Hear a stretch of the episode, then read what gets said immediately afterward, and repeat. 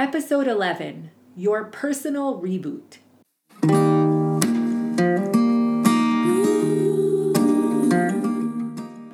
Welcome to the Thriving on Purpose podcast, where you'll learn how to take steps to create a life that you love and enjoy. This podcast will cover mindset coaching and practical tips and tools, sprinkled with intergenerational wisdom and inspiration, and some Torah too. Here's your host, Nechama Weiser, certified health and life coach.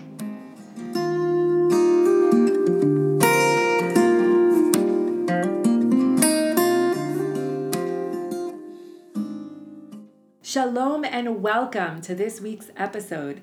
I am recording this episode the day after Yom Kippur, the holiest day in the Jewish calendar.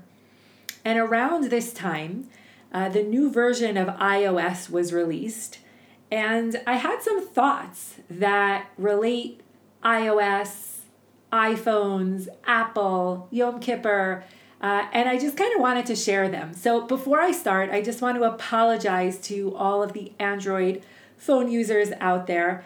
My understanding is that Google does release a yearly upgrade or new version, but that based on your phone manufacturer, you may or may not see all of those updates. So I'm going to be focusing on Apple, um, on iOS, but I still think that there's something to be gained from this podcast anyway. So keep on listening.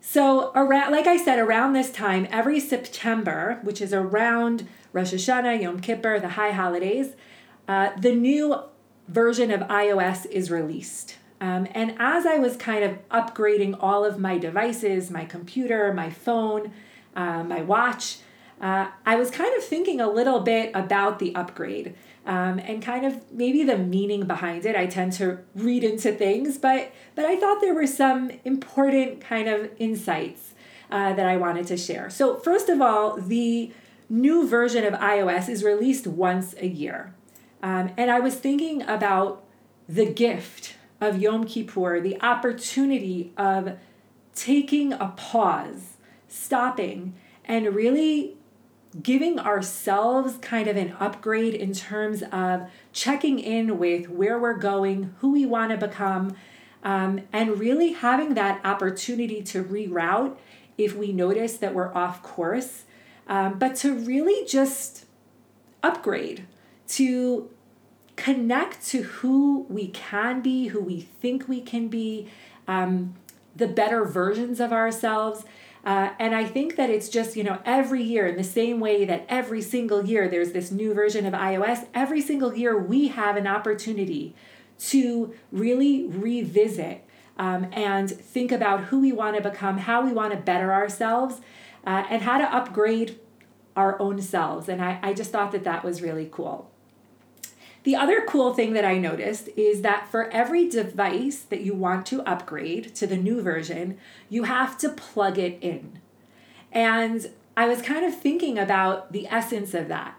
You need to be plugged into yourself, into your essence, right? We talked last week about tshuva, returning to yourself, to your core. You have to be plugged into that in order to be the 2.0 version of yourself or the 3.0 version of yourself. So you can't do it from a place of disconnect. You have to stay rooted and you have to stay plugged in, plugged into your traditions, plugged into your values, plugged into the people that you love in your life in order to take that step forward. Um, and I just thought it was so interesting because if your phone is not fully charged and you're trying to upgrade it, it just won't work. You have to plug it into the source, plug it into the electricity, and that's when you're actually able to up level, to upgrade, um, and to reboot in a sense. The other really cool thing about upgrading to the new version of iOS is that you don't really know what all the upgrades are actually about. It's a lot of small changes that you're kind of surprised about as they appear. For example, um, now with the new version, your watch can unlock your computer. I think that's in this version. Or your phone can unlock your computer or your watch, right? There are like all these cool new updates and features that you just kind of notice as you're moving along your day and just doing your things. In other words, they're unexpected. Now, I'm sure someone could get a list of all of the upgrades, but for me, it's so fun and exciting to notice all these small little upgrades and changes that enhance my experience and just make things a little bit easier. And I was kind of wondering like how that plays into our personal upgrades. How, when we decide to make a change in our life, when we decide to take something on or to shift our focus or our priorities, how that brings about all these small and exciting changes that you didn't even expect.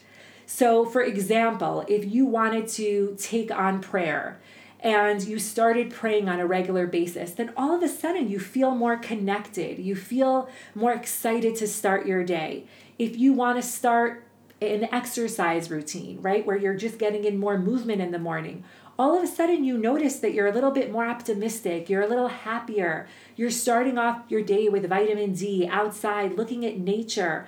Um, and you notice that that's your time when you're thinking and you're just outside, breathing the fresh air. Um, and that's a great start to your day. So you may notice that you're more creative, that you're more patient.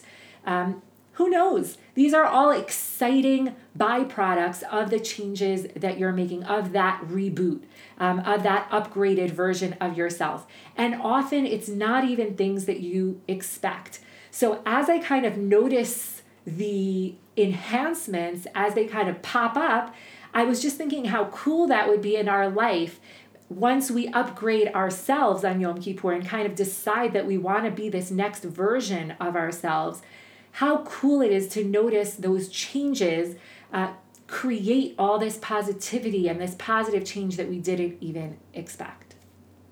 And finally, what my husband Ruven actually pointed out and added is that each change, these small changes that they offer with the new version, with the upgrade, are not really a big deal in of themselves. Each change is a small little enhancement. It makes a small difference, but over time, continually as you implement them, they make a really big impact. So maybe the version of iOS 10 to 11 wasn't such a big difference. The jump from one to the next wasn't a big difference. But after 10 and after 11 and after 14, 13 14 right? When you when you keep moving up and then you compare the difference between 10 and 14 i don't even remember what number it is now 14 15 um, then you notice that difference. And we've talked a lot about change and cumulative change how each small change doesn't need to be big but it needs to be consistent. And over time, that really creates that bigger change that you want to see. So I just kind of wanted to share that. Um, again, the yearly update, upgrade, right? We want to be doing this on a regular basis. We want to be plugged into our source. We can expect that there will be positive change that we didn't even think about, things that kind of pop up along the way that can be really exciting and wonderful. And to just remember that each change isn't a big deal in of itself, but cumulatively, we're really creating that bigger change that we want to see. I also want to just address Yom Kippur as a day where we are truly with ourselves. And I think I posted something about feeling our feelings um, recently on Facebook, but I want to elaborate a little bit here as well. Most of us are uncomfortable being. We are uncomfortable feeling the feelings that come with being a human. Um, and just today, on a call with a client, I reiterated to her that we are human beings. We are not human doings. We have a tendency to do, do, do, do. Why? Because we are action oriented people, but also because when you're doing, you're not being. You're not feeling, you're not experiencing the full gamut of emotion. And I think Yom Kippur offers us a unique opportunity, if not the only opportunity, to stop and just feel. In the coaching world, we use a term called buffering. Buffering is where you take actions that prevent you from feeling the feelings that you're actually feeling in the moment. You can buffer with food, you can buffer with social media, you can buffer with TV, you can even buffer with food with work.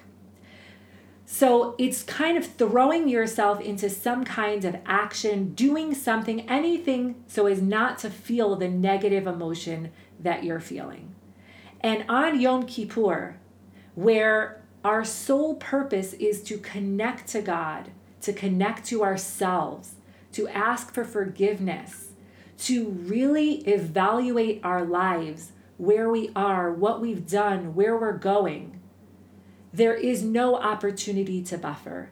We are not allowed to eat. We are not allowed to drink. We are not allowed to watch TV, be on our phones. We're not allowed to do anything other than pray, connect to God, and be in the moment.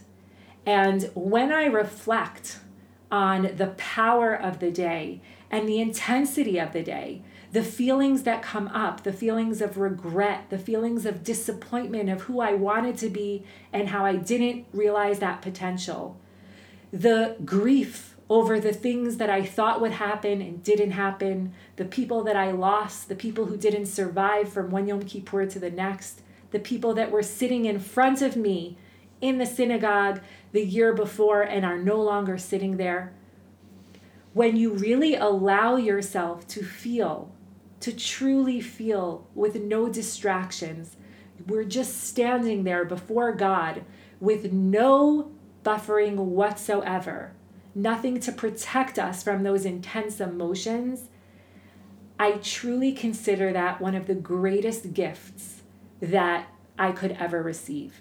Because during the year we're so busy. We're running from one place to the next. We don't take the pause. We don't take those moments to stop and to truly connect and reflect and look inwardly and focus on our relationship with ourselves our true essence returning to that true essence our connection with god and what we want that relationship to look like so while we can create a yom kippur on a regular basis. We have it once a year, but we can't do that every week. We can't do it every month.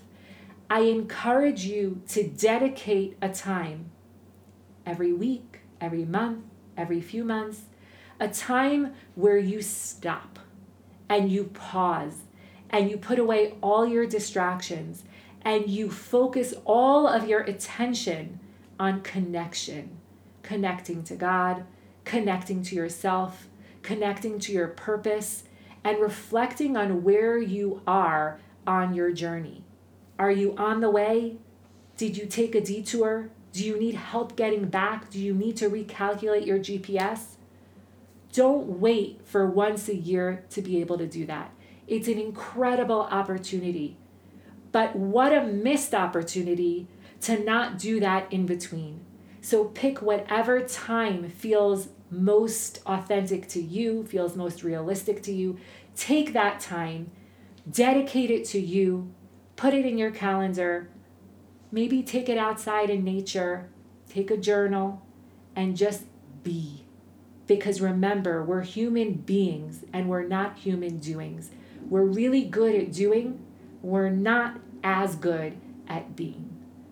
I want to bless each and every one of you with an incredible year, a year where you take those opportunities to truly reflect on what's working on your life in your life, what's not working, where you are, where you're going, and really be able to increase your connection to God, increase your connection to yourself, and increase the connection with everyone else in your life. See you next week.